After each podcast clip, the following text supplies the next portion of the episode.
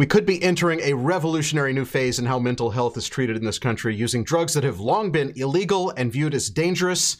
Psychedelics, chemical compounds like LSD, MDMA, DMT, psilocybin, the chemical in magic mushrooms, and the research looks promising for the potential of psychedelic-inspired medicines to treat a vast range of issues from depression to addiction. We're already seeing public attitudes start to shift, regulatory agencies opening up to research, and neuroscience tools that are way more sophisticated than they were when these drugs were simply labeled as dangerous and useless. Johns Hopkins University launched a dedicated center for psychedelic studies, the first of its kind in the U.S., perhaps the largest in the world. Investors are looking to cash in on promising early results in what could be a brand new industry competing against the traditional big pharma drug companies from mental health space. These investors are speculating that the new drug treatments will become legalized and commercialized, maybe even as quickly as cannabis did. As investors, we are always looking for the next big thing. So today on Dumb Money, which psychedelic stocks are we buying in anticipation of what could be an unprecedented shroom boom? This is Dumb Money Live with Chris Camillo, Dave Hansen, and Jordan McLean, streaming live on YouTube. We are Dumb Money. Hey there, Dave here along with Chris and Jordan. We are Dumb Money. Welcome to Dumb Money Live. We are going to be joined in just a bit by some members of the Dumb Money community who, one works for Psychedelic Society, another has personally been affected by depression and has used psychedelics to treat it. So, Chris, Jordan, this is a big episode for me. Psychedelics, I think, truly became a viable investment earlier this month when both Washington, D.C. and Oregon passed measures to decriminalize or legalize the use of psilocybin. Before we go too far, by the way, you killed it on that graphic with the mushroom and the whole color scheme.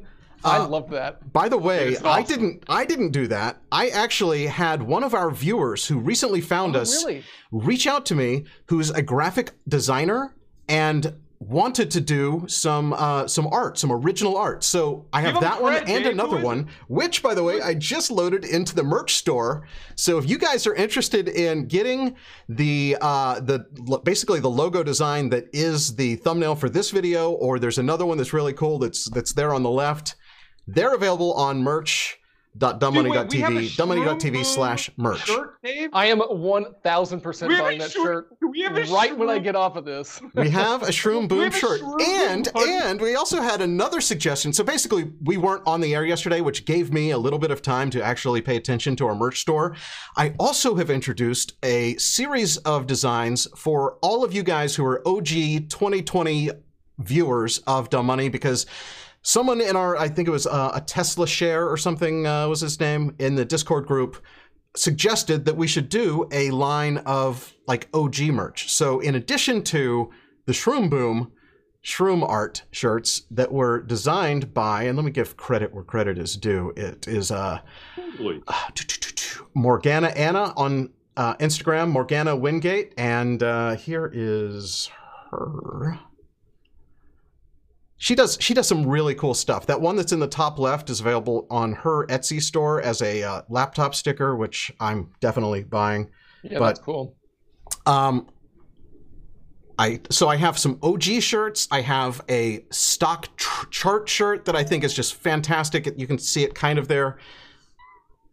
Some really good stuff in the merch store. Dude, that OG shirt is sick, dude. Can we get these in the hoodies too, Dave, or no? Of course. I mean, you just have to tell me, and I will add. Right, so do you like the extra thick quality hoodie, which is like $45, or I can also do it in a lower quality, thinner, like this kind of like this. I can't like actually get this one, but a thinner, slightly thinner, or a thicker but lower cost, just normal hoodie from like Gildan or whatever that. I haven't bought a hoodie yet. I got to feel them out. I got to just. The hoodies are pretty amazing. I'm the wrong person to ask because I hate hoodies. Like, really? I don't like the hood on my back. And then I lean up against a chair and I'm out. Dude, it's a whole thing. You just got to vibe it. It's awesome. It's great. It's a thing. I'm like the princess and the pea with hoodies. Before we bring on the Shroom team here, let me just say this. Who were the earliest people to invest in Tesla with conviction. What's probably one of the things that they all had in common? All the people that invested in Tesla with conviction really early, there was one thing that you could say probably without a doubt, more often than not, that they all had in common. Any a guess, guys? They were ambitious thinkers. They were... No. Just think more simply. More simply, something that they have done in their life. Something that they had done or seen or experienced in their life. I don't know. A Tesla. They were all in... At some point, most early Tesla investors had sat in a Tesla. No, well, they sat in one. I don't think they necessarily owned one because, I think Tesla's an aspirational brand. I think a lot of them did, but they all wanted a Tesla, and that's I'm not saying they owned one. Yeah. They've been in one. They've experienced one. They've either they did or someone close to them. If not them, someone in their very close world, a family member, a friend, a coworker, sat in one, drove one, experienced one, owned one, right? And that's what really gave them the conviction that this was kind of a game-changing moment, right, for the automotive industry. And that's why I'm so excited about this episode, because all these people are out there writing articles about, you know, psychedelics and shrooms and how they're going to impact all these, you know, really important categories of treatment in the coming years. And yet none of them are talking about how this new drug, it's an old drug, right? But actually what it's like to experience it. Like none of them are talking about it in any sort of real sense. And I think that's just insane. So they're gonna completely go on a handful of really small scale studies that are like currently just started phase 2 that have like a few dozen people in them that have very limited reporting and data. That's the decision making process you're going to go through when there are millions of people that have actually experienced this like for real, and you're not even going to talk to them. That's what I love about this channel, is that we spent weeks and weeks trying to find a couple people that were willing to come on and really help us experience what this whole psychedelic movement is about, what it does to the brain, what it's done to their brain. Like they might not, listen, it's anecdotal, but anecdotal information is part of the research methodology that we leverage. We love big data, but we also love qualitative small data that's really deep. And I hope today we can go deep on the small data, the qualitative small data, to really give our viewers and myself, quite honestly, because I'll just be upfront, this shirt aside, I haven't experienced psychedelics, right? Like it's not something that I've done in my life. So this is a really important, I think, research episode for me personally. What is that shirt, by the way? It's a shroom shirt, dude. I mean, take a trip. Take a trip, dude. I mean, if I ever do, I'll probably be wearing this shirt. But I feel like, am I like this? Am I like the non-surfer wearing the surfing shirt right now? I don't know. I don't know if it's appropriate for me to wear this or not. I don't know if that's. Listen, I'm doing it. I'm not going to have this episode and not wear my shroom shirt. So in today's episode, we're going to meet our guests. We're going to also talk about the stocks. Kind of just all of the stocks out there are all of these super small startups, and it's really hard to judge, like you're saying. It's hard to judge, is what they're doing real? How big could they become? If there is this widespread adoption, these could be the early companies are going to be the ones that win, or maybe big pharma gets involved. But anyway, do you want to bring the guests in?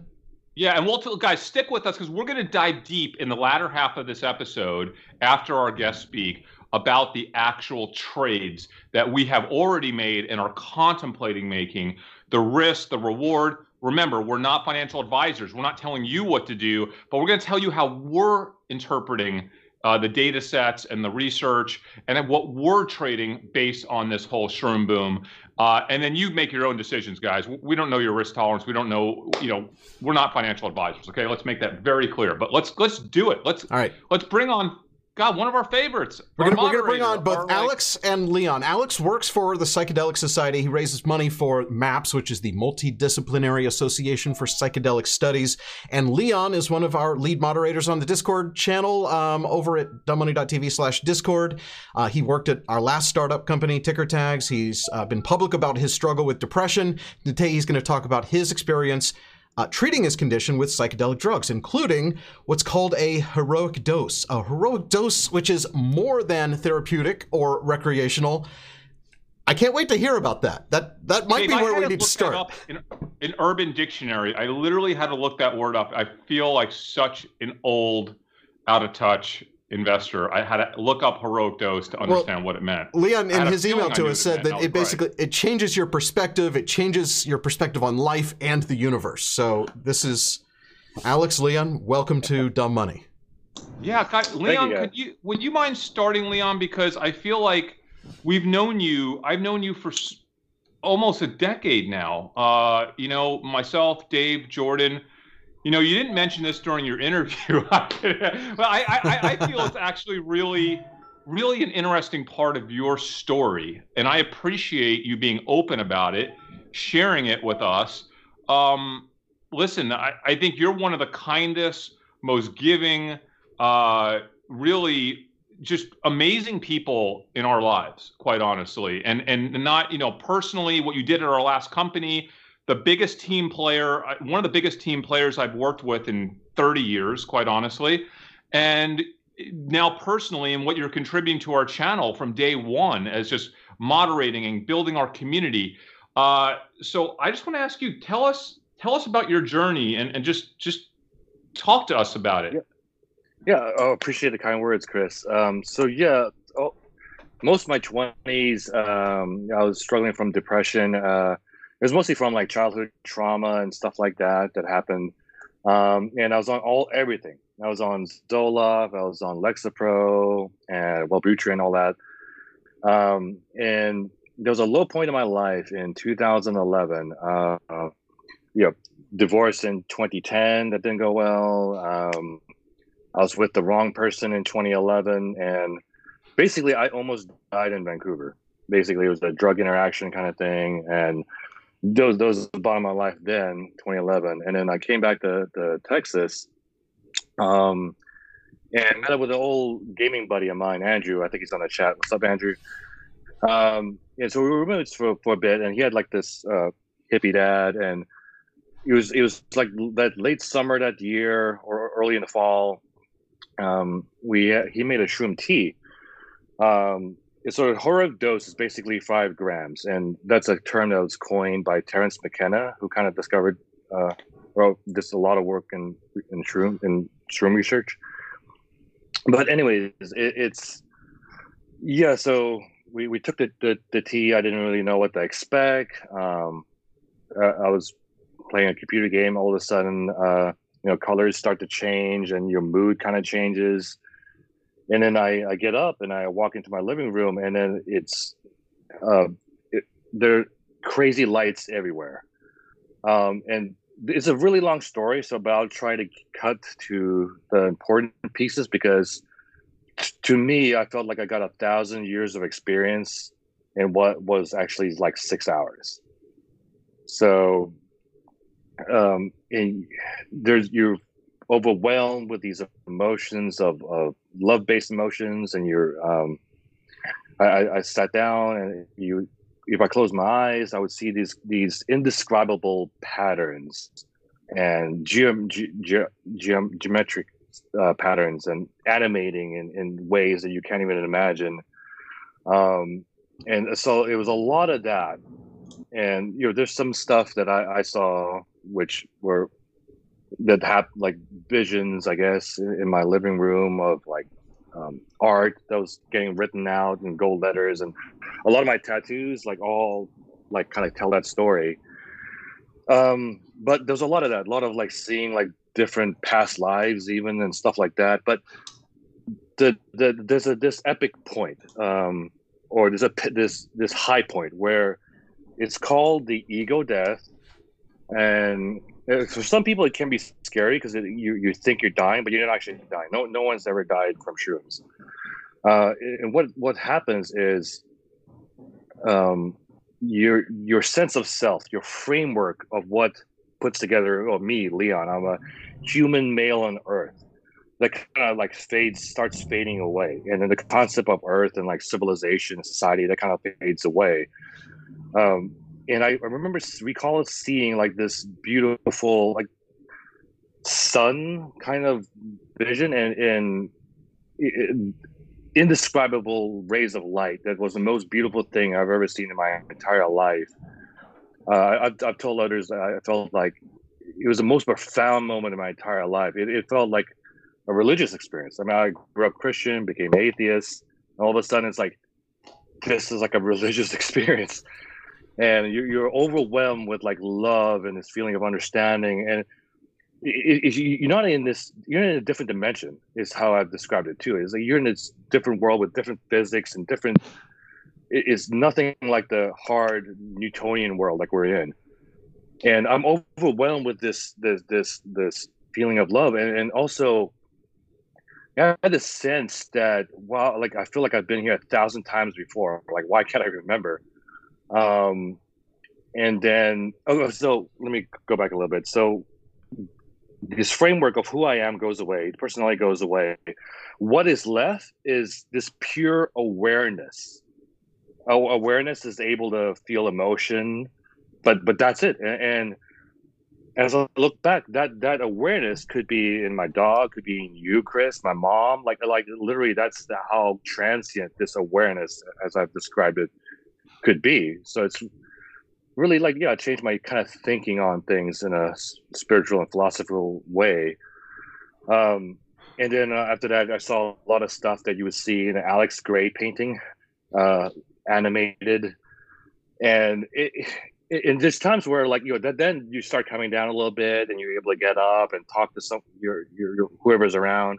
Setting matters, right? You want to be in a comfortable place with people you trust.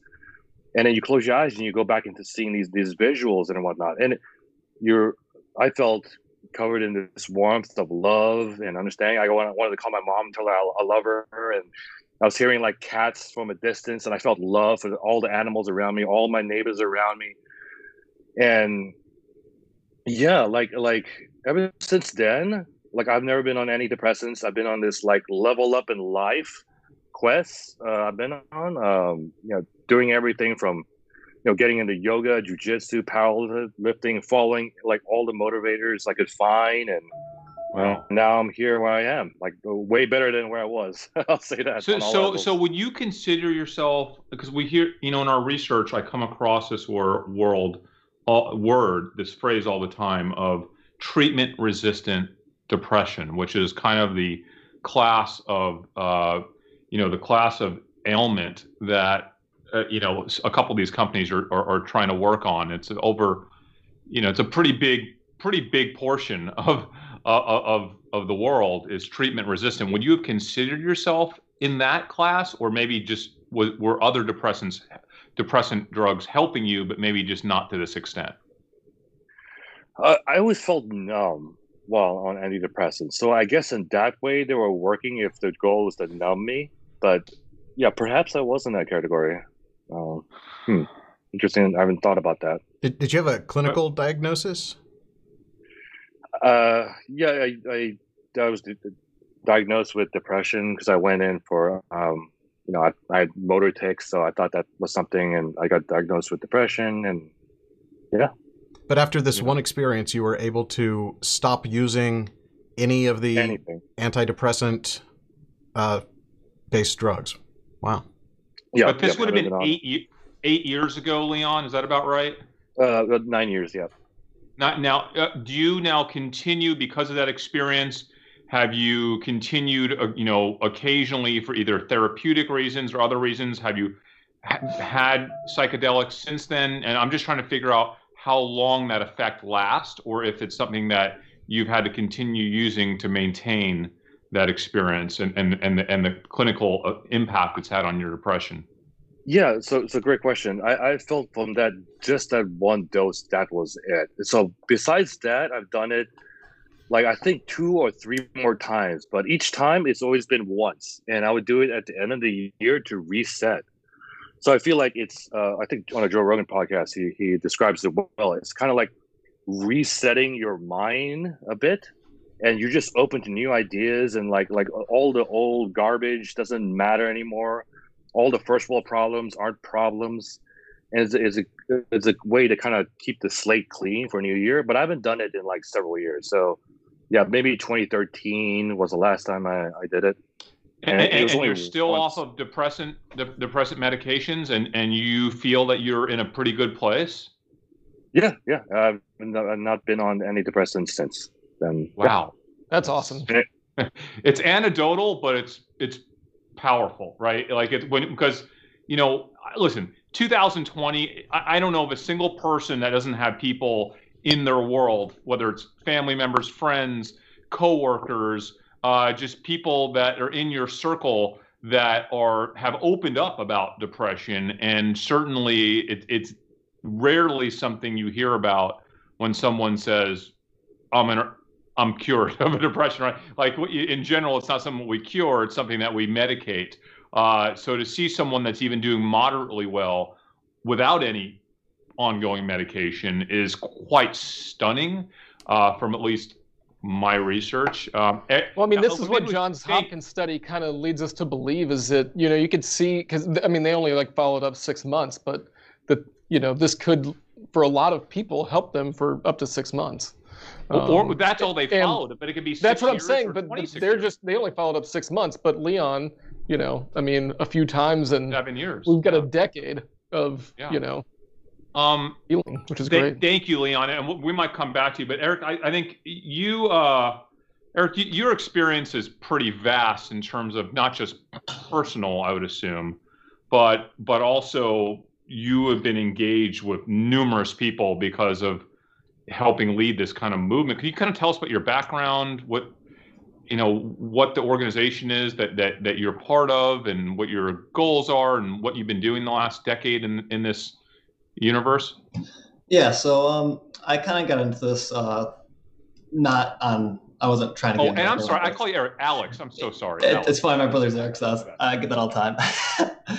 So I kind of just got into this. I was going to music festivals just with friends. We kind of got into that, the scene. There's a lot of psychedelics and drugs kind of related to the music festival scene. So it kind of just started as something like that. And you kind of get more deeper and deeper into that scene, and you start realizing that some people have bad experiences with psychedelic substances, and some people have great experiences with psychedelic substances. So our main goal of what the kind of group I'm a part of is to kind of reduce harm in the best way possible, and kind of how Leon said, set and setting plays the biggest part in that as possible. So it's just mainly focused on harm reduction and research for psychedelics in general. So I've had my first psychedelic experiences were as early as 16, and my last one was probably maybe 2 years ago. Anything from LSD to psilocybin to DMT, I've had experiences with mostly everything. And I want to kind of touch more on, I think Leon's experience pretty much hit the nail on the head on what to expect when you're taking a substance. But I think what the craziest thing for me was after my first experience was how big of a high I had after everything ended. I remember going home from that music festival and just driving and just seeing everyone that was driving by me and just feeling like I want to go talk to that person and feel like so connected, almost like I describe it almost as like ants in an anthill. Like you're all together in a community, all trying to build this one goal, even though all these people are all strangers to you. But to me, I just want to walk up to anyone and say hello and just have a conversation, because I just felt so connected that, you know, you're my brother, you're my sister, like we're all friends, and just a more deeper connecting with everyone that's around you in general. So let me ask you, because for someone that hasn't been through this experience, I think for a lot of us, our minds go to, well, that's risky and scary, and I've heard about good and bad experiences. You're worried about the bad experience, and like, I don't know if I would want to put myself through that, right? And can you talk a little bit about the bad side of this, the risk factors? I know, Leon, you said no one's ever died from it. I don't know, maybe that's true, but can you talk about that piece of it? Yes, it's a little hard since there's such a variety of substances. So I'm guessing we'll probably want to focus more on psilocybin, since that's the more common one. So with that, I don't ever really see too many people having a bad trip or a bad time. But like Leon mentioned earlier, it's all about setting. So if you're struggling with like really bad depression, you shouldn't throw yourself into a setting that has things that might, you know, remind you of something bad that happened, or something that might just make you super overwhelmed. And that's kind of why we have this the sanctuary, as we call it, in these settings. So if you ever start to have experience a bad trip, you have somewhere to go with people that are sober to kind of help walk you through that bad experience. To hopefully, after you work through that bad experience, most people, whatever that bad experience was, maybe it was like something, depression or anxiety that they were experiencing at that time. Usually after they work through that bad trip, as we would call it, they usually have a such better experience and outlook on that when they look back after that high or that trip is over 6 hours later. When they look back or think back about that bad experience, it's almost like it never happened. And most of them are so glad they come back the next day. They're like, oh, I'm so glad you helped me work through this experience. I have a complete new outlook on how I'm looking at that XYZ thing that happened to me or caused that situation. Yeah, I want to add to that this too. So I've never had a bad trip on psilocybin. But I have on edible marijuana and like a cupcake. And I've had what's called like the bad trip where I felt like I just got taken through hell and I wanted it to end. But even coming out of that, there was some stuff I got from it, like appreciating life so much more. I still felt this sense of being reset in a way, even though it was a terrible experience. But yeah, my two cents. So let me ask you, how many people have you kind of been with through this process, Alex? Like, have you experienced this with 12 people, 100 people? Like, what is the universe of experience here that in terms of quantity that you've seen personally? Are you saying what we'd expect? Consider like a bad trip, or are you just saying? No, just in general. In general, from A to Z through this process, right? Like, I'd say easily over thousands. Easily over 1,000. And I have a question. So, like, do people tend to look for you, or people like recommended to you or your organization, right? Because there is kind of a stigma here, and like some preconceived notions that a lot of people have, and so. You know, is this something that people seem open to if they've got issues, or is it something that they, you know, only certain types of people seek out?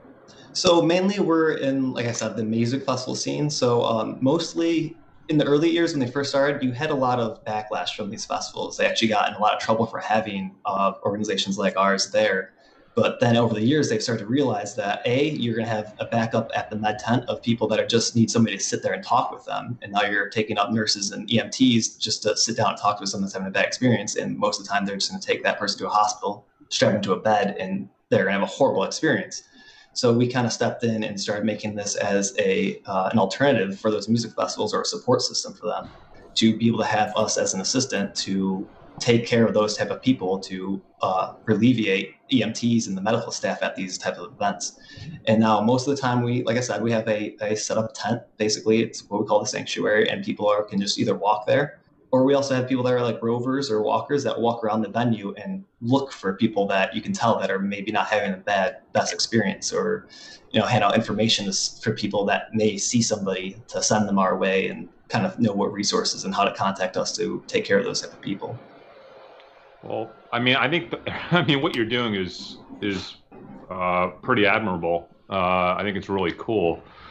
But, you know, getting back to like your personal experience, having witnessed up to 1,000 people or more go through this, and I don't know how many of those people you have ongoing relationships with after the event, but I've seen data showing that there's a 500% increase of hallucinations after taking, you know, one of these doses, right? Is that, but, you know, when that data is presented, it doesn't necessarily say, is that good? Is that bad? Like how bad is it if it is bad? Like, I'm trying to figure out what are people not saying coming out of these studies, right? Like, what are the risk factors? Because as an investor, and if we're trying to figure out, should we be investing in this movement for clinical anxiety and depression and drug recovery, like all of these things are going to come out over the next 3 years, okay? Like all the side effects are going to come out. Like they will come out because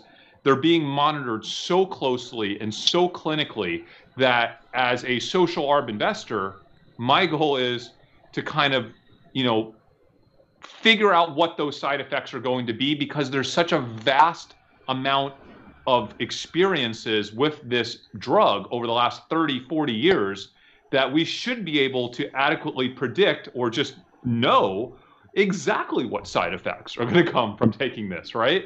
So can you tell us what the risk factors are like when people say 500% more hallucinations afterwards, like once you're through the trip, in the months afterwards? Like, what does that actually mean? Is that a negative? Will that come out as a dangerous thing, a negative thing? Do people, can they hurt themselves afterwards? Do they kind of be super as transparent as you can with us? Yep. I think Alex has a thing on this, but I think what they're talking to, so there is a risk factor, and that's with people with a gene or family history of schizophrenia. They should not take psychedelics because they're going to get schizophrenia anyways. But what psychedelics will do is most likely speed it up. So that's probably what they're talking about with people seeing hallucinations afterwards. In my experience, everyone just, you feel more love. That's a basic experience, but yeah, and I think everyone should try it except for people who have schizophrenia. Gotcha. Yeah, I think Leon hit that right in the head. I know one person personally who ended up kind of getting schizophrenia after a long period of drug usage. I'm not sure if that's because the psychedelics played a part or if they were just prone to schizophrenia in general. But for the most, from what I've seen some people, yes, they come off a bad trip and have, may have lost friendships or changed relationships. I'm not sure if it's for the better or worse, but for the most part, everyone I see come out of those type of trips is all for, mainly for the better. They're happy that they had that bad experience to get there.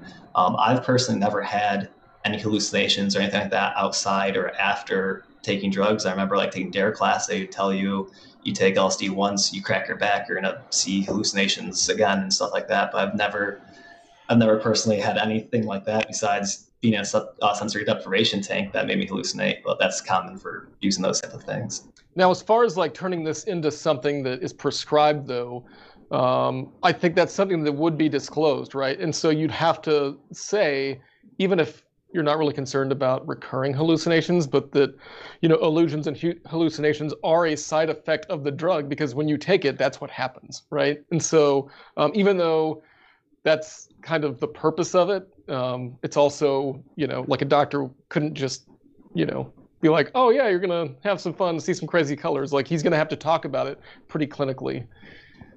Yeah, I know if that, at least, go ahead. I was just saying, I was looking at the therapeutic doses on Compass's website, and they were really low. Like, it wasn't even a gram. It was like a several 70. It was almost like a microdose. And if you take a microdose, you're not going to see any hallucinations, but you're going to get like the warm, fuzzy kind of feelings, but without. It's going to lap for a little bit.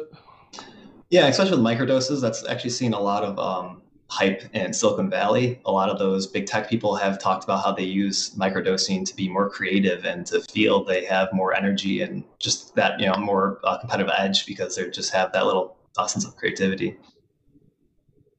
But yeah, also, let's be honest, guys. If I took what you're saying as a microdose, it would not be a nothing event for me. I just see that. I can guarantee you that I would come out with like 40 different side effects that I would tell you I was having from it, okay? So I can appreciate that. But that is interesting. So in terms of like, because I think there were, I don't know, I think, are they dosing like at the 1 gram level, Leon? Is that what you've seen? I saw 78. It said 70 milligrams, I think was what I read. And for a recreational dose, it's like 1 or 2 grams, and a heroic dose is 5 grams. Okay. And Tim Ferriss has taken 8, which is like, whoa, dude. Yeah, so I read an article in my research for this yesterday, and it was someone who took a 50 gram. It was called the world's largest heroic dose of I can't say the word. Say the word. Psilocybin. How do you say it? Psilocybin. Psilocybin. 50-gram dose of psilocybin. And it was quite the experience reading about it. Quite the experience. But yeah, I think in lower, I think they are working with generally lower doses. So you're saying that it is, in your view at least, the risk factors are probably considerably lower at those dose levels than like what you took, Leon, which would have been like a 5 gram heroic dose. Yeah, you wouldn't even see any visuals. Yeah, I think. But in the scientific research, I saw in like some of the trials, 97% of patients reporting some sort of adverse event like hallucinations or illusions or that sort of thing. So are they talking about people who have taken the normal clinical dose, or is... What was this, a Johns Hopkins one? I believe so. Yeah.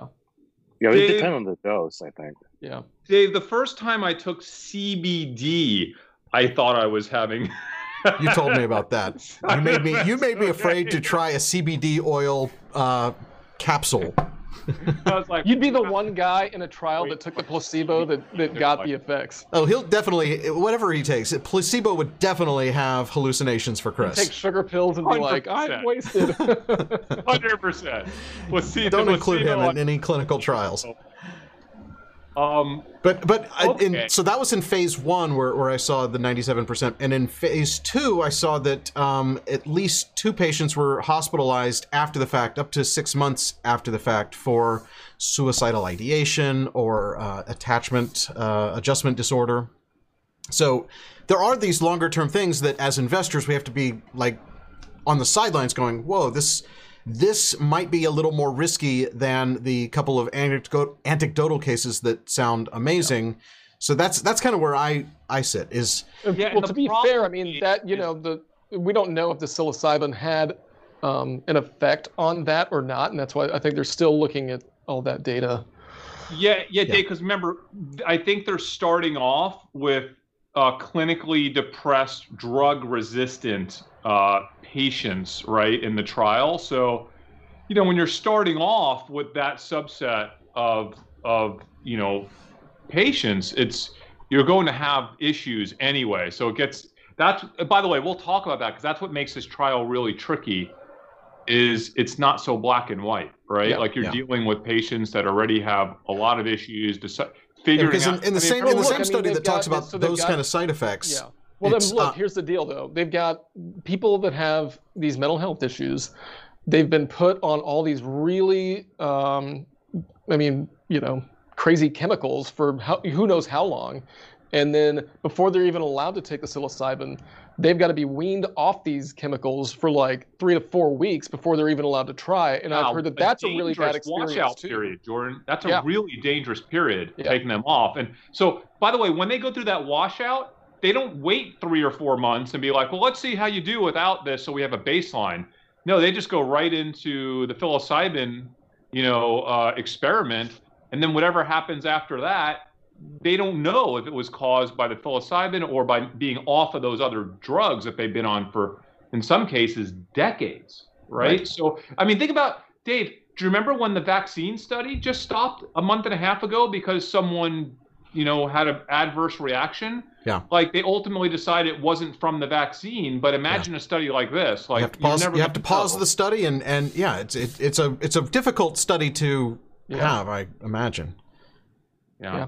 But the efficacy also is remarkable. Like 75, 80% effective at potentially like getting people to no longer need the antidepressants or other serotonin inhibitor type drugs that if that's the best part, so if it can do that, it's like you kind of want to, as an investor, be in on it a little bit to not miss the boat. It might be a FOMO trade for me.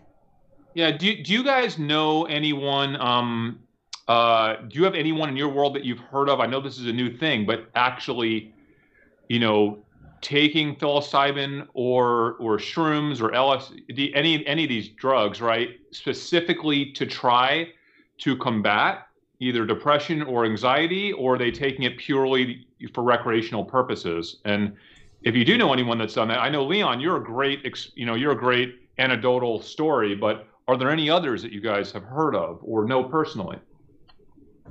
No, most people I know is like recreational use. Yeah. Yeah, most would be for recreational use, but there is occasionally people that I know that will use microdosing for, they don't tell me it's for depression, usually it's for increasing creativity or energy, but they could definitely be using it for depression, just don't want to talk about it yet. But there's definitely a lot of people using it for not just recreational, but some sort of medical or enhanced benefit that it offers. Interesting. All right. So where do you guys see, before, first of all, thanks for coming on the show, but before we let you go, have you seen this movement getting bigger the last few years? It seems like we're hearing more about it, but, do you think more people are open to this type of drug, whether it's for recreational purposes or medical reasons, or they just, how do you think this next generation views this type of drug, right, compared to the generation before? And where do you think it's headed? Just from your associations and what you've seen. I think where this is headed is like the Western world is finally going to have access to something that's really going to cure, like, depression is one of the biggest problems in the developed world. And finally, we're going to have something that's not a drug that could kill you, and it's natural. And so cities started legalizing it, like I think Portland, Denver, and it, just like every single state in the U.S. is going to have legal weed. Like, it's going to be the same thing with psychedelics, right? I mean, people can take ketamine right now. I would think that's more hardcore than psilocybin for depression. And then, it's going to be a way to kind of like reset the mind and help you deal with the modern world and hopefully bring, everyone closer together. I think that's where it's heading. Probably a healthier way to deal with things than alcohol, right? Yeah. Well, and these are things that have been used for hundreds of, like, throughout time in human history. It's very limited that we have basically said, no, these are things to avoid. They're dangerous and illegal. Like, ancient times, this was very common practice. Exactly. So if you look throughout history at all ancient tribes and whatnot, if they did not have access to some kind of psychedelic cactus or something like that, the coming of age trial they had to do was something of a physical thing where they would have to do a marathon in the desert without water, or get cut up or bitten by fire ants, in order to create this kind of pain to kind of push you through. But in the societies where they had access to these plant medicines, they would take that instead to kind of ascend or whatnot. So it's been a practice throughout time, and only in the last less than 100 years it's been kind of a made illegal. I do want to mention something on MDMA, at least. That was actually used back in, I think it was 1977 when they first synthesized it. Therapists were using that across the U.S. for therapeutical benefits until up to 1985, where they finally scheduled it as a Schedule I drug. So it's 35 years from then to now is now how far MAPS has taken it to now be back at these trials again for the therapeutical benefit that it was first synthesized for 35 years ago. So I think the momentum is just going to be just like medical marijuana. More and more states and more people, even if they aren't using it, they're going to see the benefits for other people around them. It's brother, cousin, friend that can benefit from depression, anxiety, PTSD, and even drug addiction. I mean, we know drug addiction has plagued so many different areas, especially around me, that there's people dying daily to this. So it's definitely going to be a movement for the future. That's definitely going to save plenty of lives. Wow, awesome. And, imagine the work that could have been done on this over the past 30 years if those trials weren't kind of stunted. It's sad to think about that, but at least we're headed in the right direction, regardless of what we end up finding out. Guys, thank you so much. And by the way, Alex, is there a place that people can, are you just in Texas or what state are you in? I don't even know. I'm in near Buffalo, New York. Is your organization national or? We kind of just raise money for MAPS, basically. We're kind of just a small branch, I guess you'd consider us. Okay, cool. Well, like I said, if you have a friend you're going through this, try to find a good place. I guess people that can help you through this process. And what really woke me up to where I think this movement is headed was a business associate of mine, a fairly well-known person, on Wall Street, put a post out on Facebook, I don't know, about a year ago. And the post was essentially that someone in his family was suffering from debilitating clinical depression.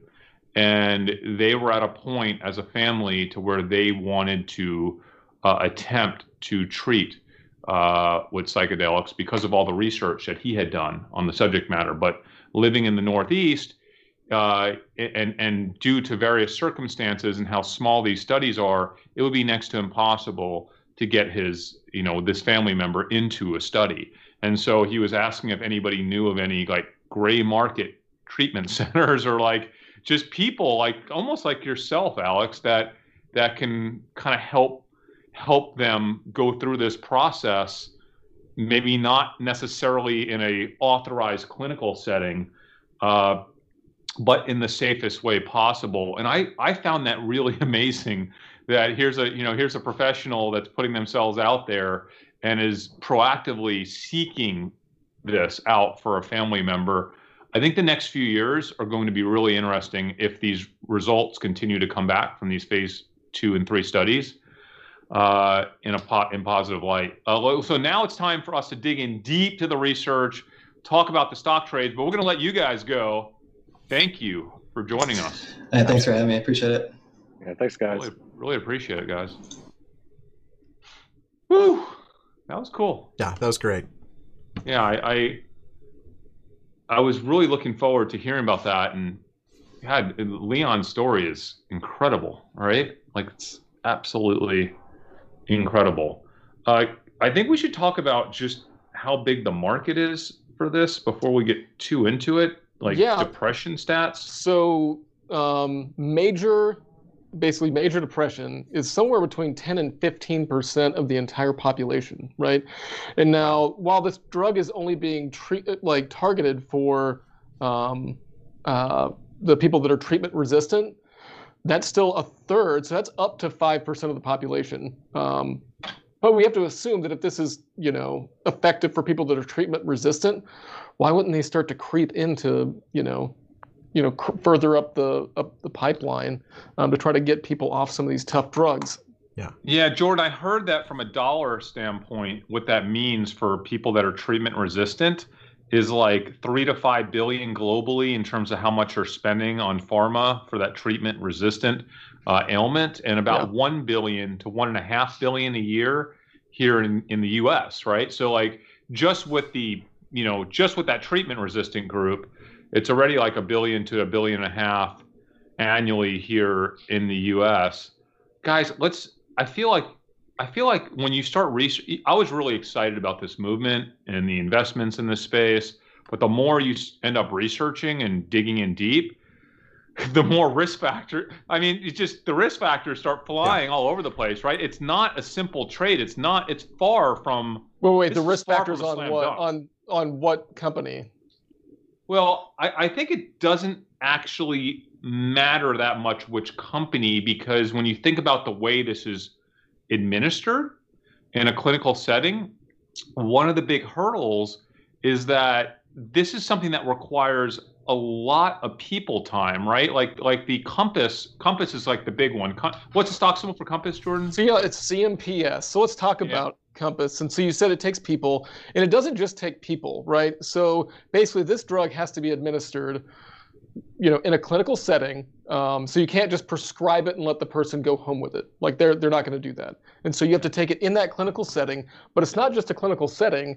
All the people that are around you, you have to have registered healthcare professionals. So it can't just be like a psychiatrist. It has to be a registered healthcare professional that also has taken training in psychotherapy, psychotherapy.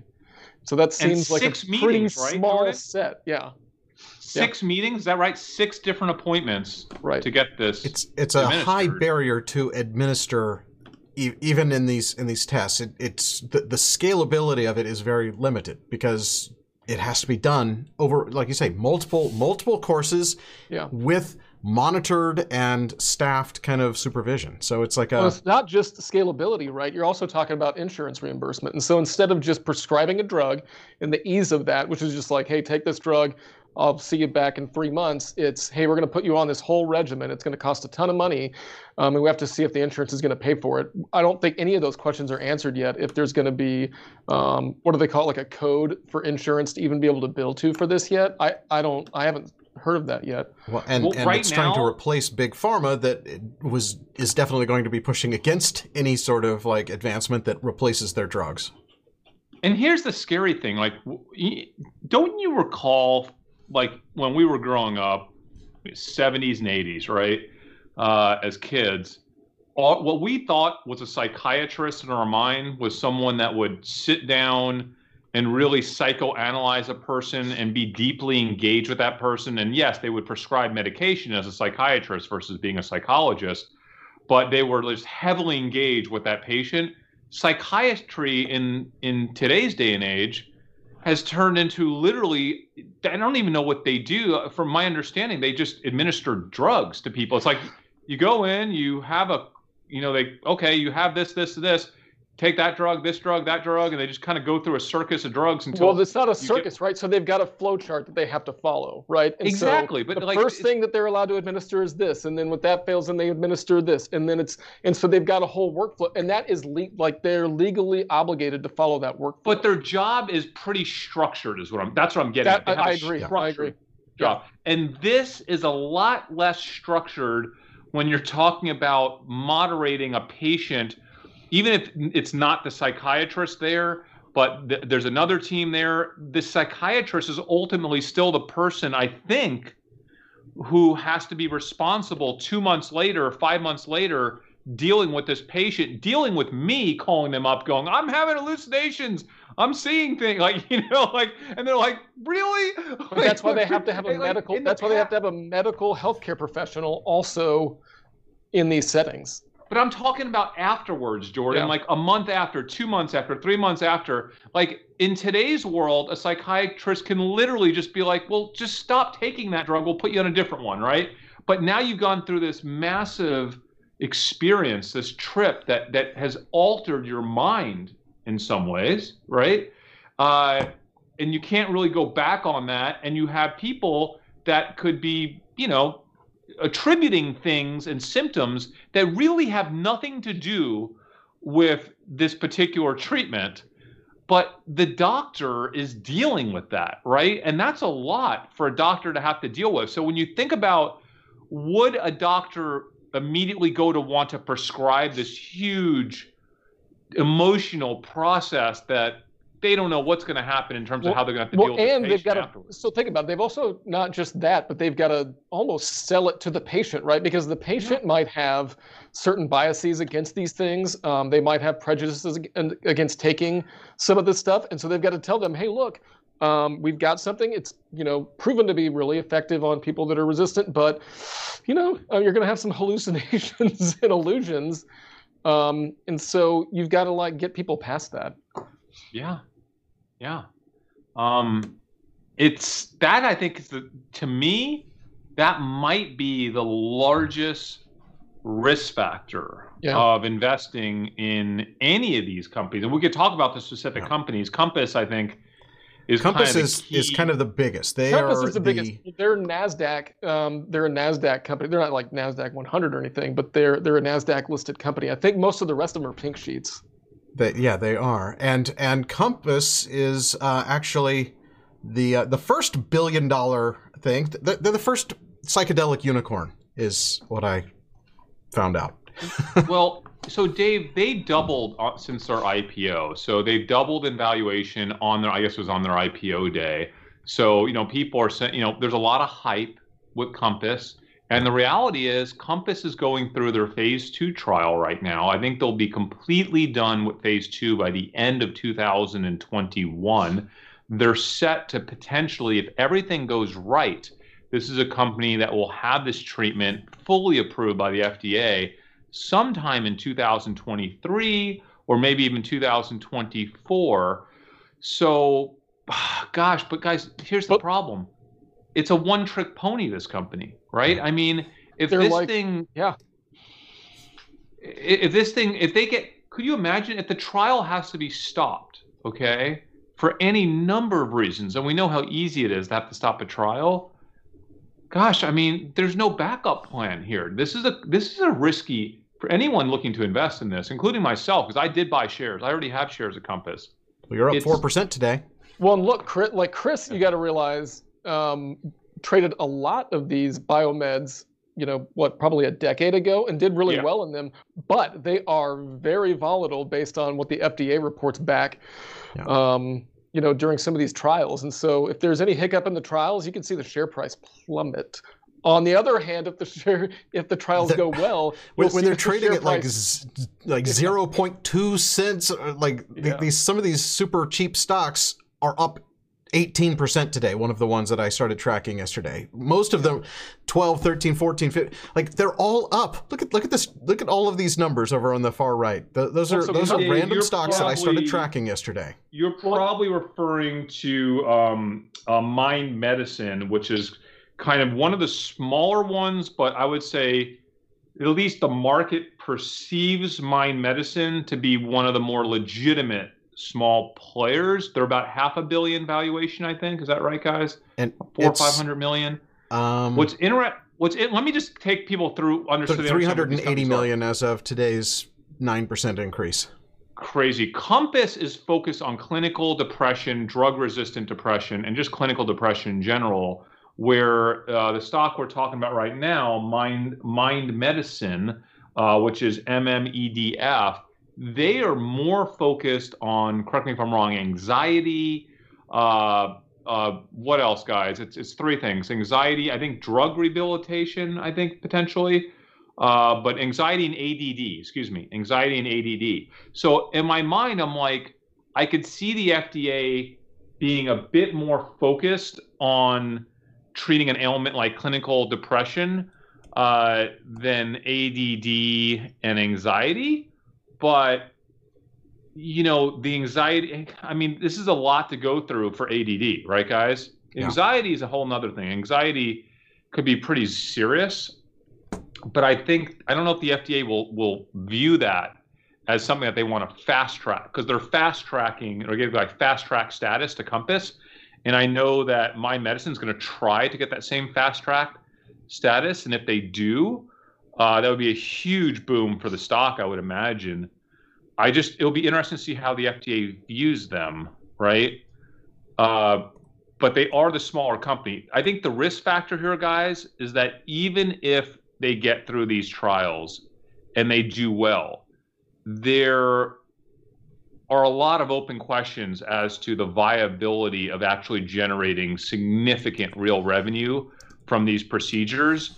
And also being able to protect the IP, right? Because truthfully, they're not making a drug. This is not a drug. It's a process, right? Yep. Now, I think to some extent, Compass has, you know, part of what they're getting approved is this, not real psilocybin, right? They're not taking it from mushrooms. They're actually synthetic. Yeah. Right. So I think that's part of it, and I think that's a big deal. But if this were to get really big, there will be a lot of other people coming into this space. Now, they will have a 2 to 3 year lead, right? Market edge on them. And I do like Compass.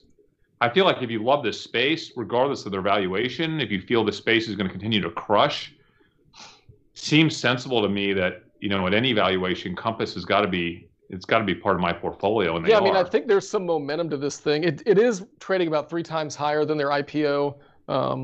And like you said, they are a one-trick pony. So if this trick gets shot down, this thing could tank. And that's why for me, I'm not going to invest in Compass, but I would really like to get some maybe pre-IPO shares of that ATAI company that is basically an incubator for all of these kind of companies. I think they own 20, 30% of Compass. And they basically have made strategic investments in a bunch of them. And as of yesterday, they announced that they closed a $125 million Series C round. And there are rumors that they're going to IPO. This is the one that what's his name, the PayPal co-founder is invested in, and you know, that guy. He's also invested directly in Compass as well, Dave. Yes. But I kind of agree. I just think that if rather than trying to pick and choose, having the kind of mutual fund, the index fund of all of them, is my approach. And this ATAI company seems to be the one. I'm with you, Dave. If you find shares and I'll look too, then I would definitely be interested in that. If you look, these are all of the companies that they're involved in and their various phases. So Compass is there, Demi Rex, GABA, like all of these things that, you know, I don't know, but I feel like rather than trying to pick and do individual research on each company, that might be the way that I try to approach it.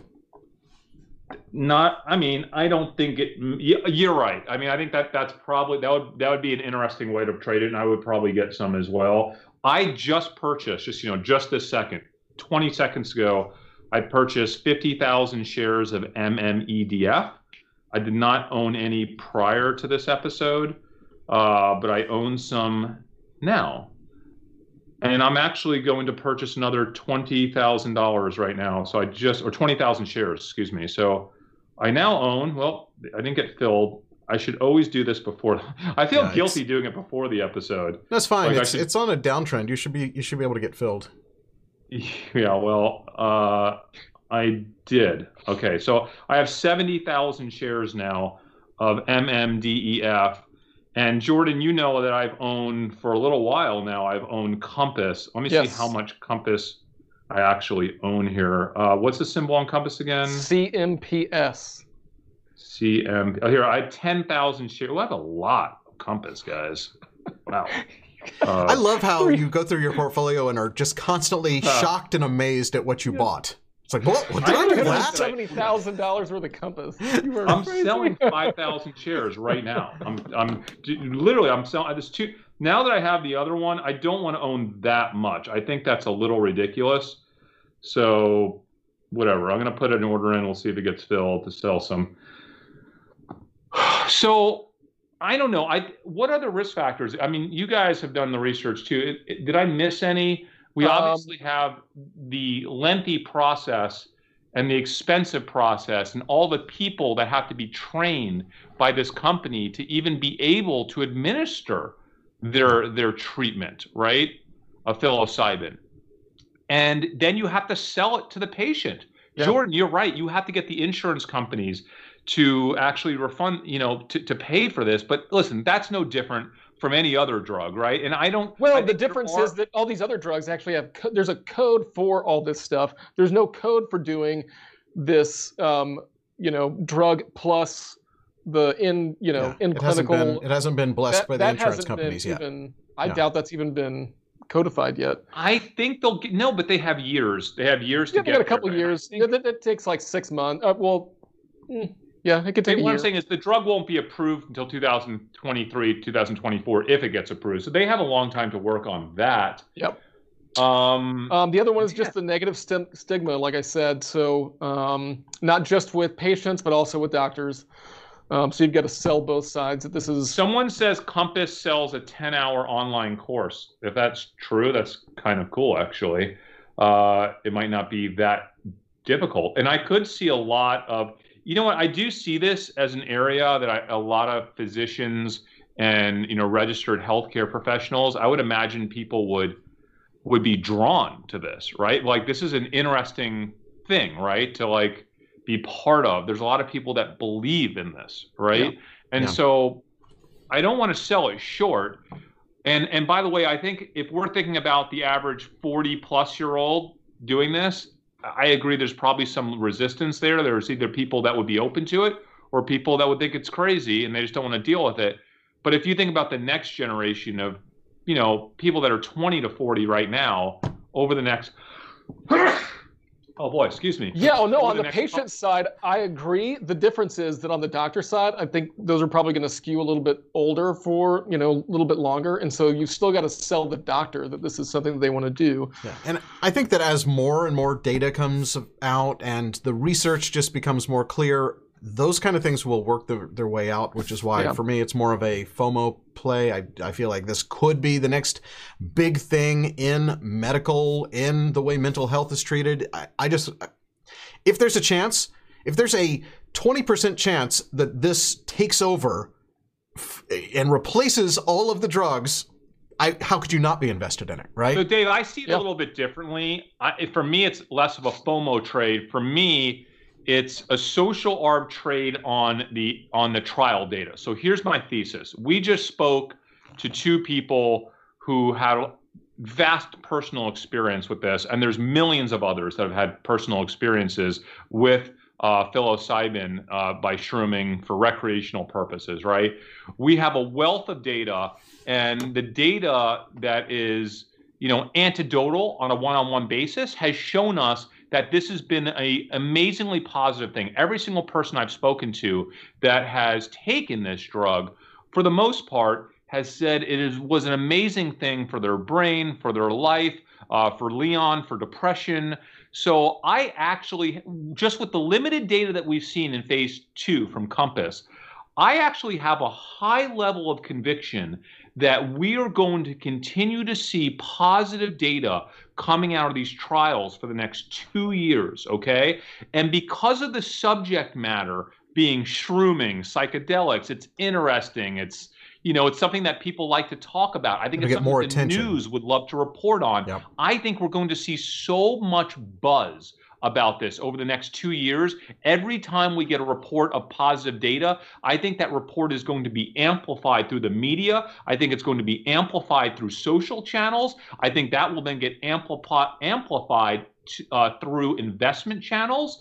And because of that, I think we're going to at some point get a hype cycle for these psychedelic stocks, okay, that is way bigger than the hype cycle, the mini one we're seeing here in the early days. I can envision a hype cycle that is equivalent to what we're seeing with the EV sector almost, right, for psychedelic pharma. So I just want to be part of that. I like the risk reward there. Dave, what I don't know is, do I want to keep these stocks after they ultimately get approved? I am unsure how much money they can make, how quickly they can make that money, all the hurdles they have to go through to actually sell this drug to doctors, Jordan, to the public, how expensive that's going to be, how big is this industry category? I think those questions, I don't know how to answer them yet. Yeah. But for me, I don't care, because right now I'm trading what I believe will be a hype cycle that will develop over the next 2 years when we start to get what I believe is a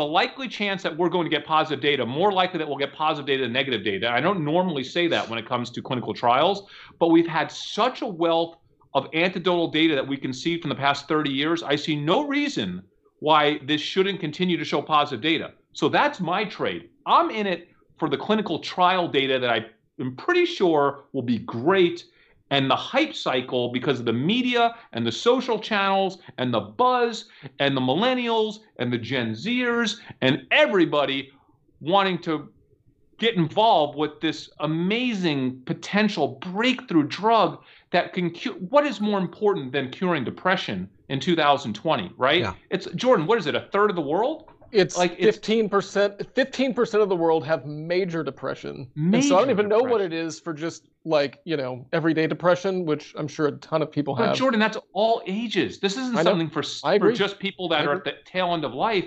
This is 20-year-olds, 10-year-olds, 15-year-olds. And so that's not. So that's another thing is that this there were also really good results for people that were on the tail end of life too, which is also really interesting, where they gave it to people that had advanced stage cancers and things like that. So that's another potential use for this drug and therapy combination. But yeah, no, I agree with you. I think you bought, I mean, I don't know what you do. If I were doing it, I would do it to just buy the hype cycle and the FDA results, and then I would be out of it before this thing actually turned into a business. Yeah, I think we're saying the same thing. I'm in it for the hype.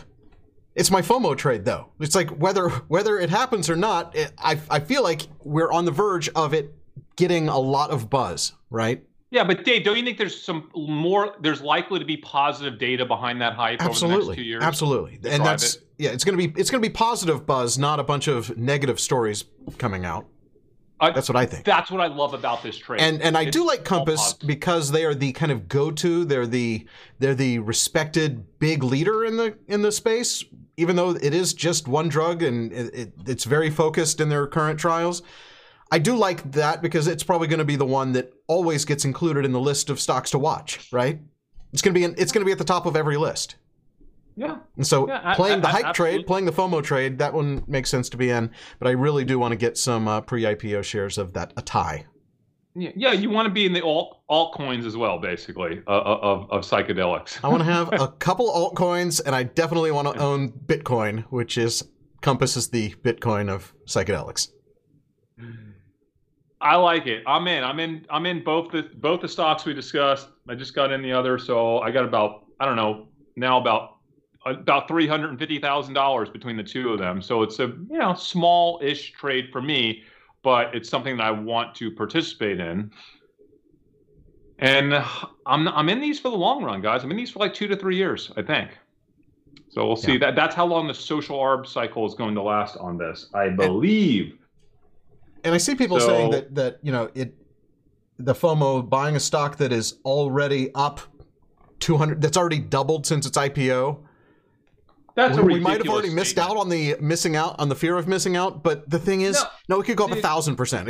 It could double again and again and again, right? Because it's not trading on anything real; it's trading on hype, right? And hype never checks fundamentals. We do not look at stock price here. We're social arb traders. It's just what we do. Dave, should we pull up a few Google Trends charts? And guys, if you're watching, let us know what tabs should we pull up to look at here. I just pulled up shrooms, which I don't think is really a professional way to go about doing this. But I'm going to do it too. Shrooms. Here we go. Look at some five-year charts. What would we call this? One that I bet is up. It's near a five-year high here. Let's see. I mean, psychedelic therapy. I mean, I can't even spell the word psych. What are people looking for, right, when they're researching this? We'll pull up something, and then I'll look. I'm gonna pull up mushroom therapy, Dave, and then I'm gonna look down and see if I can find any related queries. That's always good. Not enough people. Oh, I'm gonna try just therapy. Yeah, as a topic. You want to try psilocybin? Psychedelic. Yeah. That's another one. Can anyone actually spell that, though? That doesn't seem like it would be a good search term. P-S-I. I can't spell it. L-O-C-Y-B-I-N. P-S-I? L-O-C. Oh, there it is. Y-B-I-N. The community's saying. I like that. It's very low for psilocybin. Oh, but the... Pretty big spike. Psilocybin is spiked at the end. Yeah. I think microdosing sounds like something that people would actually look up. And, well, a huge spike in the last couple weeks for microdosing. Other than that, it's definitely on an uptrend. Let me see what else people look at.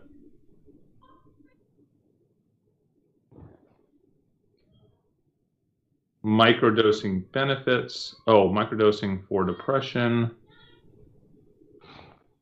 I'm not seeing like a ton here. I'm seeing an uptrend, but what we're not seeing is like a massive exponential acceleration in search traffic for these tags, right? Like microdosing or shrooms or psychedelic therapy. Someone said one word, Dave. One word on microdosing. But look at the spike on two words. People like me have really started searching for the two-word version. Someone says an entire subreddit on microdosing. We should start tracking. I think a nice thing to monitor, if I were going to maintain kind of monitoring on this subject matter, the subreddits for this stuff, right? The subreddit for microdosing, and just seeing how those grow over time. Shroom chocolate. Mushroom clinical trial. That's interesting. That's worth taking a look at, actually.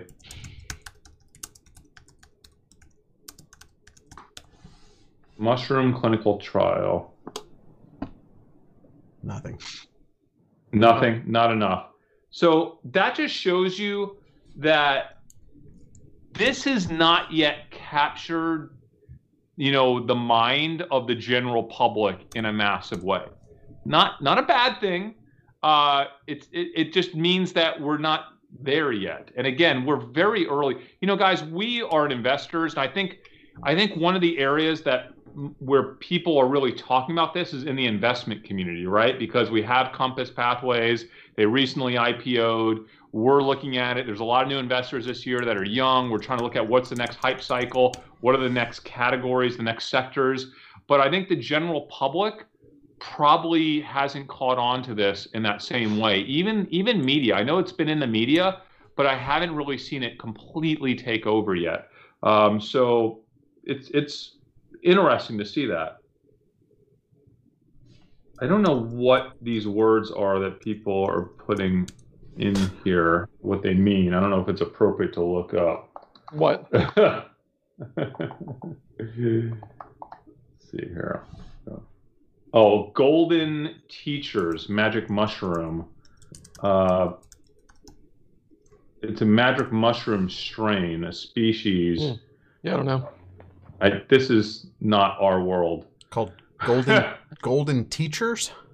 Golden teachers is a strain of magic mushroom. Well, there's a 5-year U.S. chart on it. Say up, but not crazy. Yeah. Mushrooms for depression. I think we looked up something similar to that, and it wasn't. Or you could just do mushrooms depression. Yeah, mushrooms depression. Yeah. It is. Yeah, you're right, Jordan. And it's up, but a lot of this stuff is all up in the last 30 to 60 days. I don't know what that is. I don't know what that spike is. I'm going to pull a 30-day chart and see exactly what's driving that.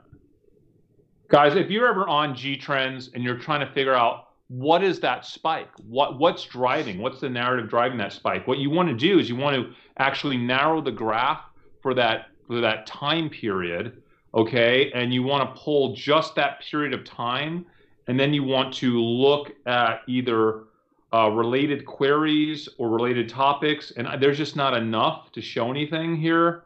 I mean, depression, mood, there's just not enough. This is not a highly searched topic, but usually if you look at that period of time through related queries, you'll see why it is that people are searching for that topic through other tags that they're searching for that are more granular in nature, right? So that's a little trick that we use when looking at G Trends. Yeah. So guys, I think we've said all there is to say about mushrooms. I have my trade on.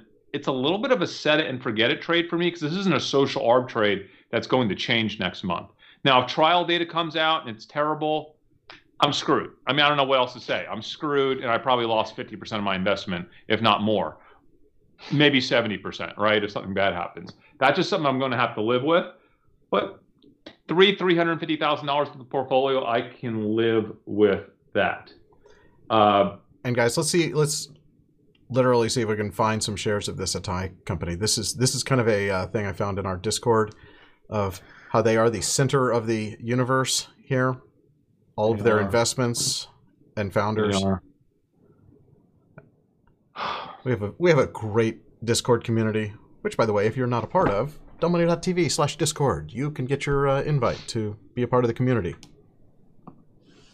Ooh, Planet 13 earnings are at 5 p.m. Eastern today. Did you guys ever buy Planet 13? I didn't know. I did.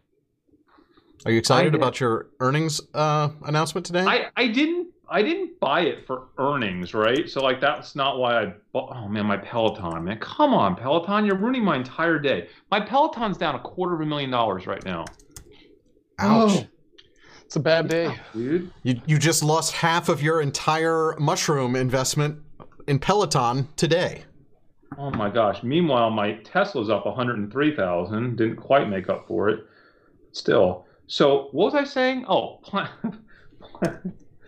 don't know. We're now looking 13. At stocks so I'm more interested in than Planet 13. The Best Buy of cannabis stores, and they're in Vegas. And I think they have one more store that they're expanding to in the short run. I told you, man, I wanted to own some of them. I did the research. I actually think it's a reasonable, I almost consider it a bounce back trade. I almost consider it a trade on Vegas, quite honestly. I think this stock's going to crush the next 2 years just based on that one Vegas store killing it. And because if they do the Best Buy of cannabis, see, I would tend to stay away from the Best Buys. No, you know what I mean. It's a superstore. It's a fun, huge experiential. It's an experiential thing to do in Vegas. In Vegas. Yeah. So, like, here's the thing. If you go to Vegas, not us, but if, you know, whatever, if people want to go to Vegas and they want to, you know, smoke weed, you're going to go to a back alley place, like in the, no, you're going to go to this place. It's like a couple blocks off the strip. It's huge. It's fun. It almost becomes part of like an experience. Like you just, if you're on a trip, you just go there as like part of your Vegas experience, because most of the country still does not live in an area where they can go to the mall and get cannabis, right? So like, I think it's an interesting concept. So they're killing it. They're making a lot of money. Their revenue, their earnings positive, reasonable multiples. I have no idea what's going to happen on earnings tonight. It wasn't really an earnings trade for me. Yeah, they're up ahead of earnings, so it'll be interesting to see what happens tonight. Do you want to talk about two stocks where I'm getting crushed right now? Is Peloton? Remember that short on Fox News? I shorted Fox. That's not going well. I'm down $35,000 in that trade. Should I just cover it at this point? Like what? I don't know. That's... Well, I'm not your financial advisor, Chris, so I can't. The problem is, Jordan, Trump just stopped.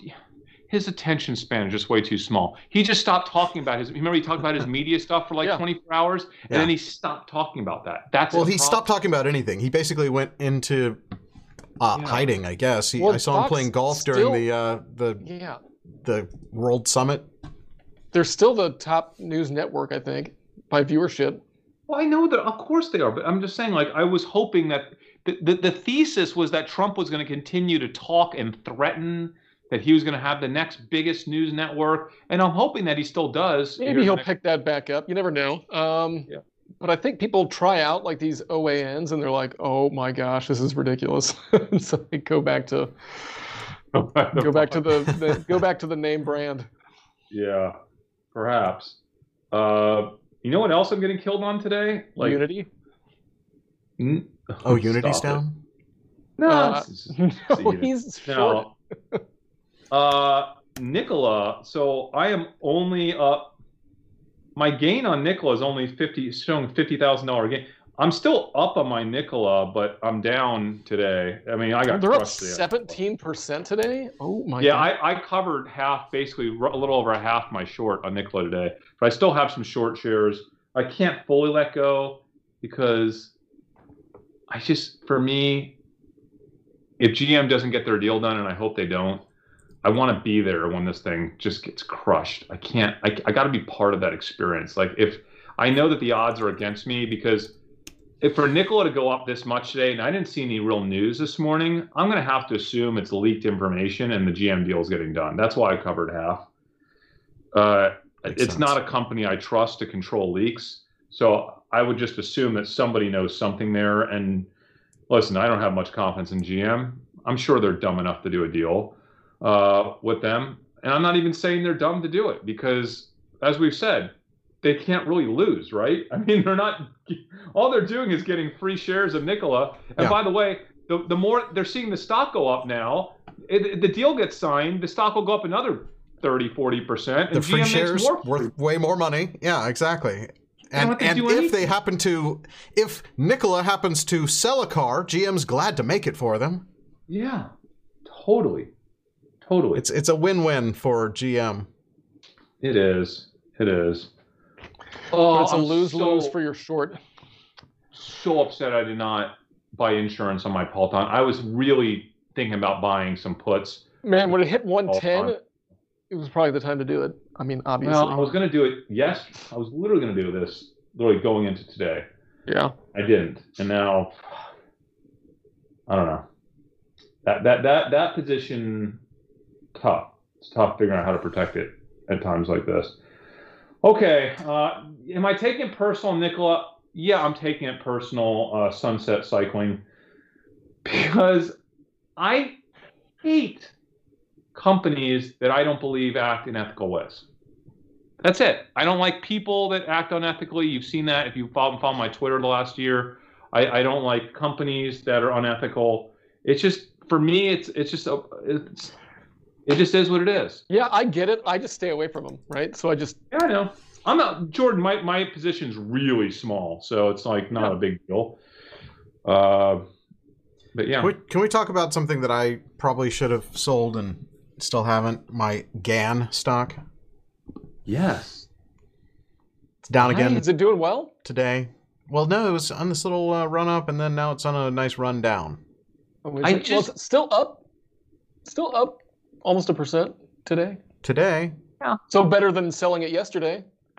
Dave, I feel like it's just not something I want to be in that heavy, because like long term, it's just really hard to figure out. You know, it's a small company. How does that whole industry shake up? How does the market react to it when we get out of the pandemic? There's just a lot of question marks there. And I think, I don't know, I don't want to be tied up with a crazy amount of money in GAN. It's got to be, you haven't lost that much, have you? Where did you get in this thing? You got to be up, right? GAN, like no, I am down $162,000 in GAN. Oh, wow. I thought you bought like in the 12s and 13s. Well, it's no, I definitely did not. It's okay. At 1650-ish now, and don't you think, Dave, you probably have some gains to write up against that loss? Maybe you should take a loss. That way, you can help you against some of your gains this year. Probably grab some cash. Yeah, I need to look at my overall gain and loss chart.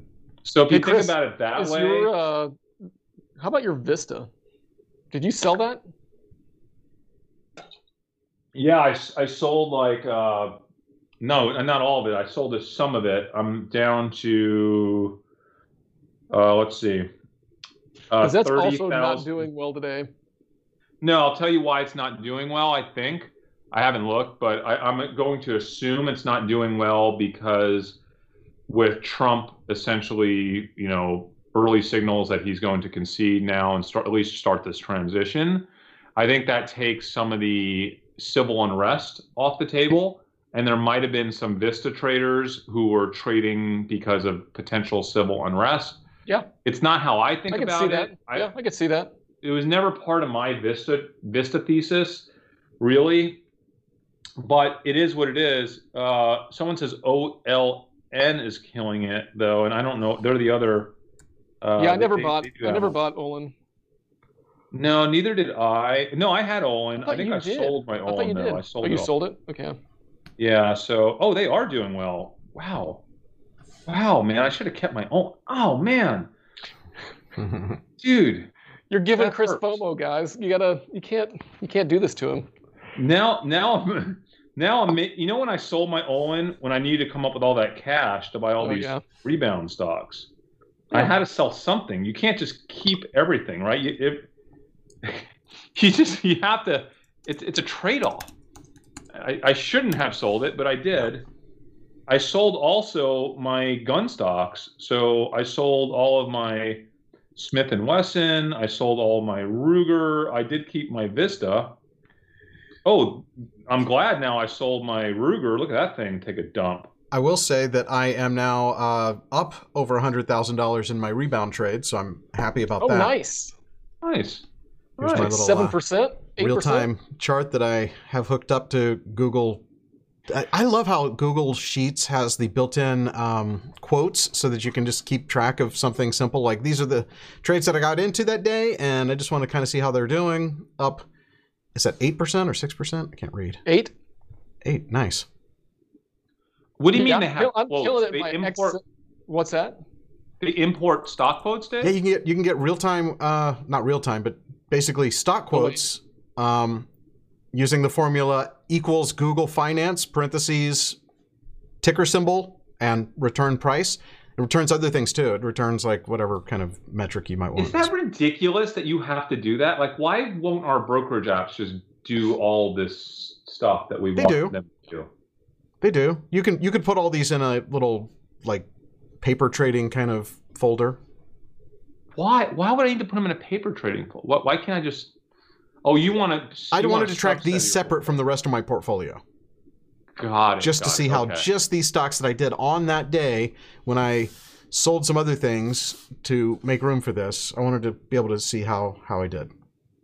Gotcha. My Citigroup is killing it today. I know you love that Citigroup.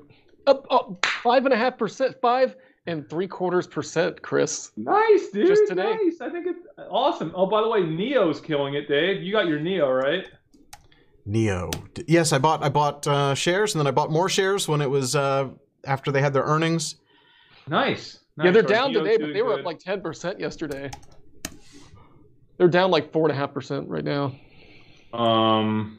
Let me pull. Neo's down today. I hope they're up.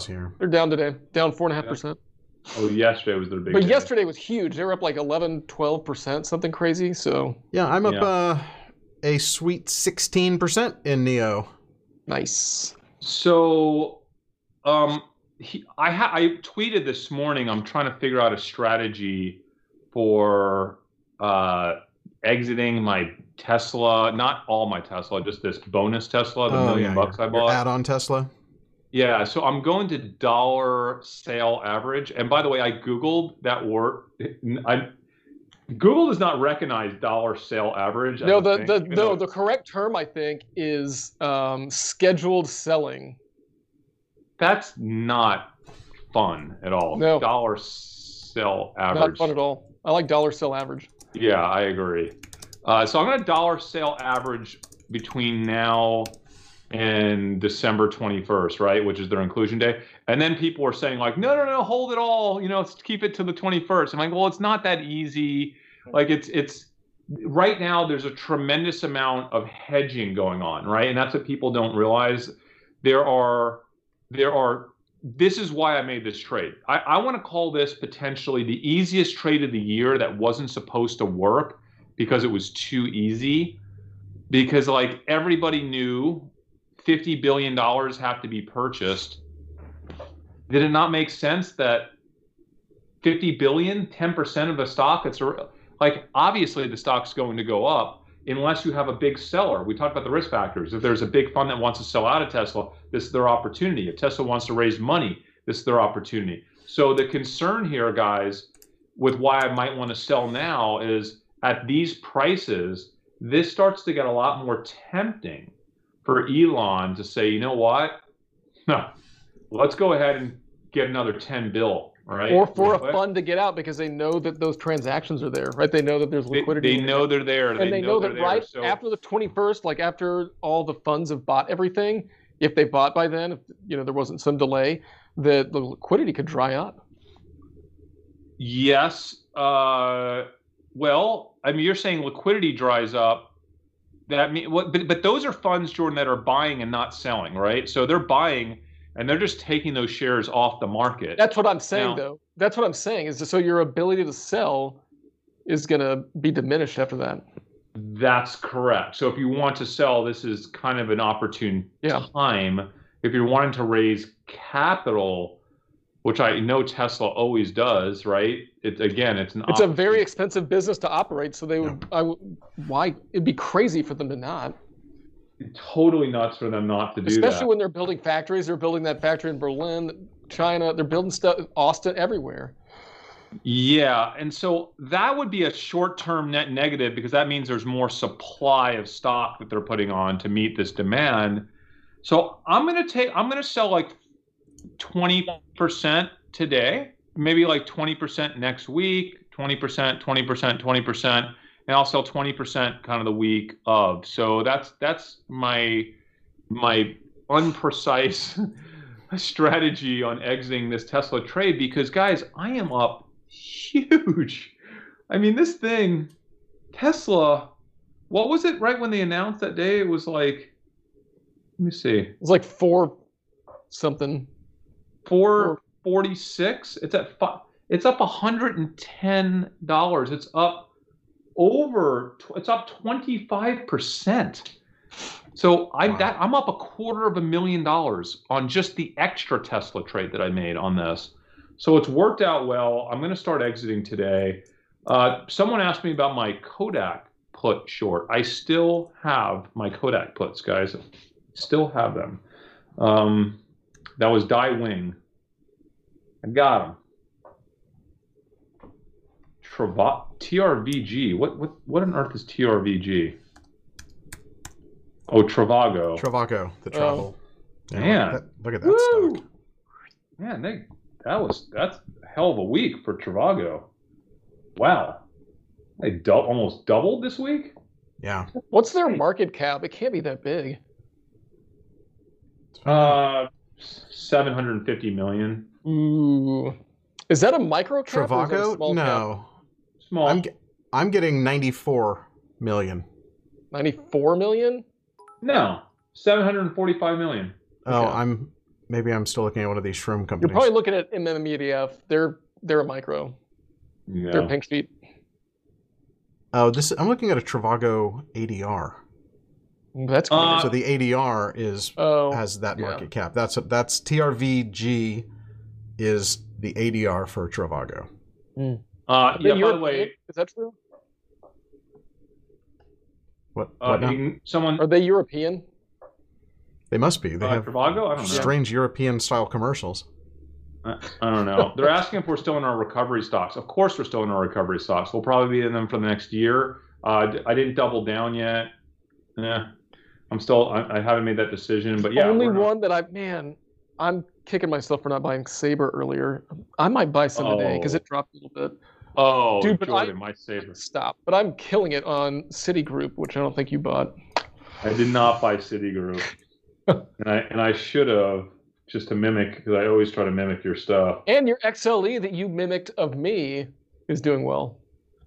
Yeah, I'm up almost 6 figures in Sabre in like the last week. I believe it. Okay, that's crazy. I believe it. Jordan, your XPO, I'm up 62,000 in your XPO. Yeah. You know, and even Workhorse, man. What's going on with Workhorse, dude? I'm up 6 figures in Workhorse now. I'm not even following a lot of these EV companies that I set it and forget it. The EV companies, but Curia Leaf is starting to move now. The my cannabis play. Like, by the way, we still need to do that episode, guys. Today was fun, but we need to do our cannabis episode. Yeah. That'll come soon. Guys, we have a lot of stuff slated for the next week. I think we have one more show tomorrow. Oh, wait, we've got a question. Buck Pucker. Hope I said that right. Have they looked at the Billy thesis? Yes, we have. We've looked at it. That is coming. We are going to... That could be slated sometime soon.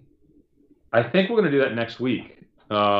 This is the... Guys, we had someone from our Discord community who did a really great job on a high conviction trade thesis related to anime. Now, are bad for not listening to this anime talk earlier because this sector has gone nuts in the last month. And I think this has been a conversation on Discord for at least a month. So, but we're still going to talk about it. We'll do that next week. I like it. We have, I forget what we have this week, but we're going to do a Black Friday episode. We're going to do a shopping episode, I think, on Monday. We're going to look at G-Trend data for shopping behavior, see where people were shopping, Target, Amazon, individual products, who's getting the lion's share of the holiday, shopping, consumer behavior. Where is it headed? So we're going to focus on that probably Friday and Monday. Tomorrow, aren't we talking about GTN? Yes, that's what we have. That's what I have on my calendar for tomorrow. It's on my calendar too. And then we have a bunch of really good episodes, including our 2021 stock wish list, which I'm looking forward to. Yes, Will Santa bring your stocks, Dave? Will Santa probably? Tomorrow's interesting because I feel that now that we're hopefully getting the presidential stuff behind us, I think a lot of eyeballs are going to start to move towards Georgia and the Senate race. And tomorrow is all about the hidden Senate race trade, right? We're going to dive really deep. We're going to bring our community member on, which we love doing, to really dive in deep to this trade related to the Senate race. It's an interesting one. I haven't made up my mind yet on it, so I might wait till tomorrow's episode to flush through, the analysis. All right, let's do it. Is there any updated analysis? Because I read a report that's maybe a week old. I need to check Discord. Yeah, well, we just need to keep checking the data, but we'll talk about it tomorrow. All right, guys, let's do this. That's going to do it for this one. Thank you guys so much for watching. We are Dumb Money. We will see you. Oh, and by the way, because of Thanksgiving, we are doing an episode tomorrow. Thanksgiving, we are not doing an episode. And then the market has reduced hours on Friday. What are we doing there? Episode? We're going to do something on Friday, I think. Right? No? Are we? Thought we were, but we don't have to. Friday will be Black Friday, so we should on Friday. Yeah, we should do some sort of Black Friday episode.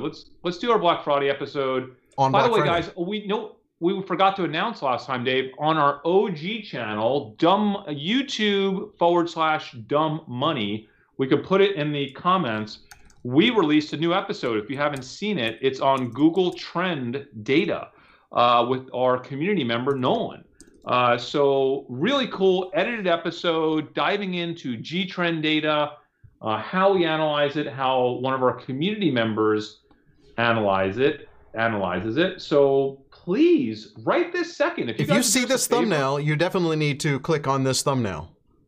And we also have new merch in the merch store, which we should talk about, including our OG 2020 shirts, which you really want to get your hands on. And this hat, I love having a hat without a real logo on it, and I put the logo on the back. So check that out. Oh, that's good. I like that. Isn't that nice? Yeah. Wait, hold on, Dave. I'd wear that backwards. And then we have the mushroom shirt from today. Love it. There's two different versions of that. There's stock chart hat. Oh, and I have a stock chart shirt, which, how much time we spend looking at these charts. Actual portfolio? That is the, in green, it's the S&P, in blue, it's the Dow 30, and in yellow, it's the NASDAQ 100. It's basically a recap of 2020 that you can wear. And only OGs of this channel will have the 2020 version, because we will stop selling all of our 2020 merch December 31st. Limited time offer while supplies last. All at our cost, guys. We don't make money off this stuff, so this is just for the community. Woo! All right, let's do this. All right, thanks for watching. We're Dumb Money. We will see you. Go to our OG channel right now and watch Nolan's episode, please. Like, it's an awesome episode. If you're watching us and you haven't watched it, I'd be surprised, because I think that the people who are here right now probably have watched it at least once. But if you haven't, you're really missing out. Don't you really feel like you've been left out now that everybody else has seen this video except for you? Go watch it now. We're Dumb Money. We'll see you tomorrow.